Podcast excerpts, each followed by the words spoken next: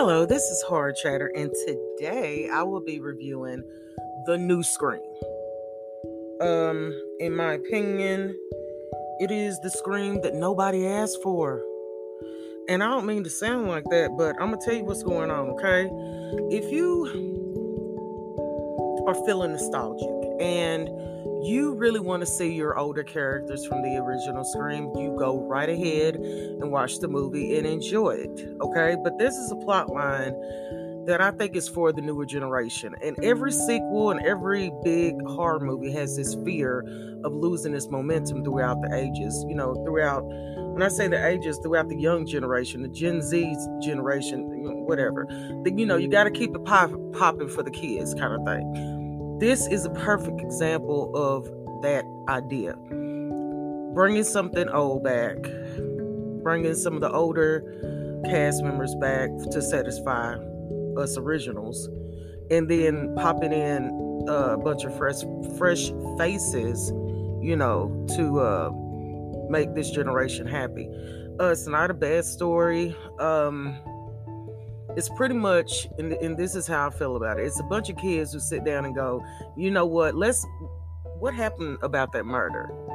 And you know the rules of murder and oh it's funny death is funny and that's what this really is about.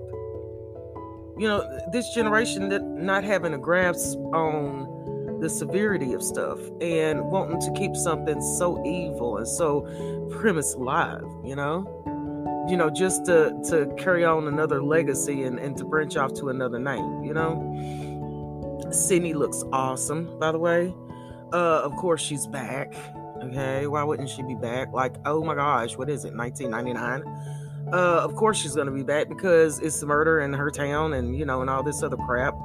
Uh, Dewey, Dewey is my heart.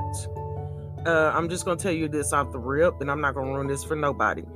But even with the kids, okay, y'all, not everybody's coming through in this movie. And that's okay, you know? That's okay. I just think that the creators and the writers uh, and even the actors and actresses has to come to an agreement that the, this should be the last scream, right?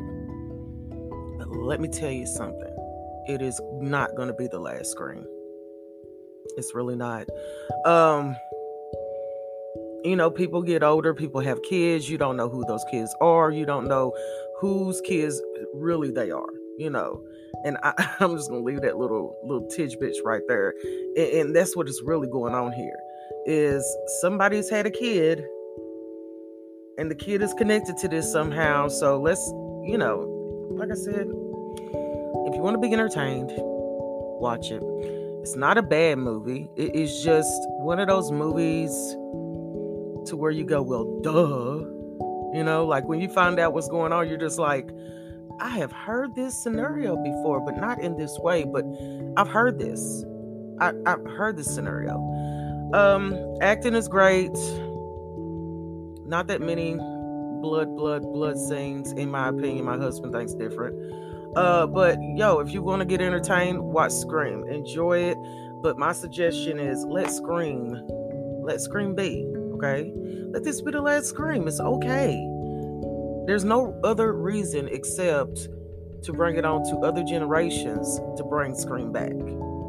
I'm giving this movie a 8 out of 10.